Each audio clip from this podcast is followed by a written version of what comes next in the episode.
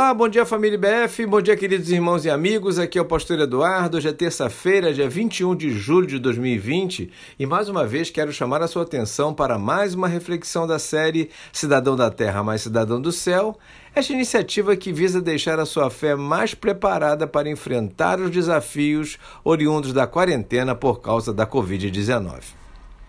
Hoje quero voltar a ler Filipenses capítulo 2 de 1 a 4 que diz... Se por estarmos em Cristo, nós temos alguma motivação, alguma exortação de amor, alguma comunhão no Espírito, alguma profunda afeição e compaixão, completem a minha alegria, tendo o mesmo modo de pensar, o mesmo amor, um só espírito e uma só atitude. Nada façam por ambição egoísta ou por vaidade, mas humildemente considerem os outros superiores a si mesmos. Cada um cuide não somente dos seus interesses, mas também dos interesses dos outros. Hoje quero pensar de forma mais específica no que diz o verso 4, no que se refere a cuidar dos interesses dos outros, este tipo de comportamento tipicamente cristão e bastante desafiador para qualquer pessoa. É bem verdade que muitos profissionais, de alguma maneira, fazem exatamente o que o texto diz, ou seja, cuidam dos interesses dos outros, mas, de forma muito natural até, cuidam porque são contratados e, consequentemente, recebem financeiramente por esses cuidados. O que o texto retrata vai muito além disso.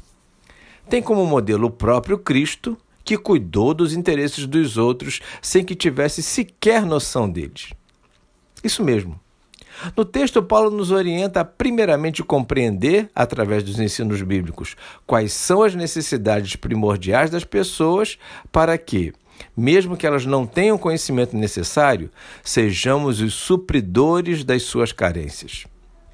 Saibam que quando agimos assim, a nossa autoestima melhora demais. Vemos o nosso valor e o quanto podemos ser instrumentos de Deus.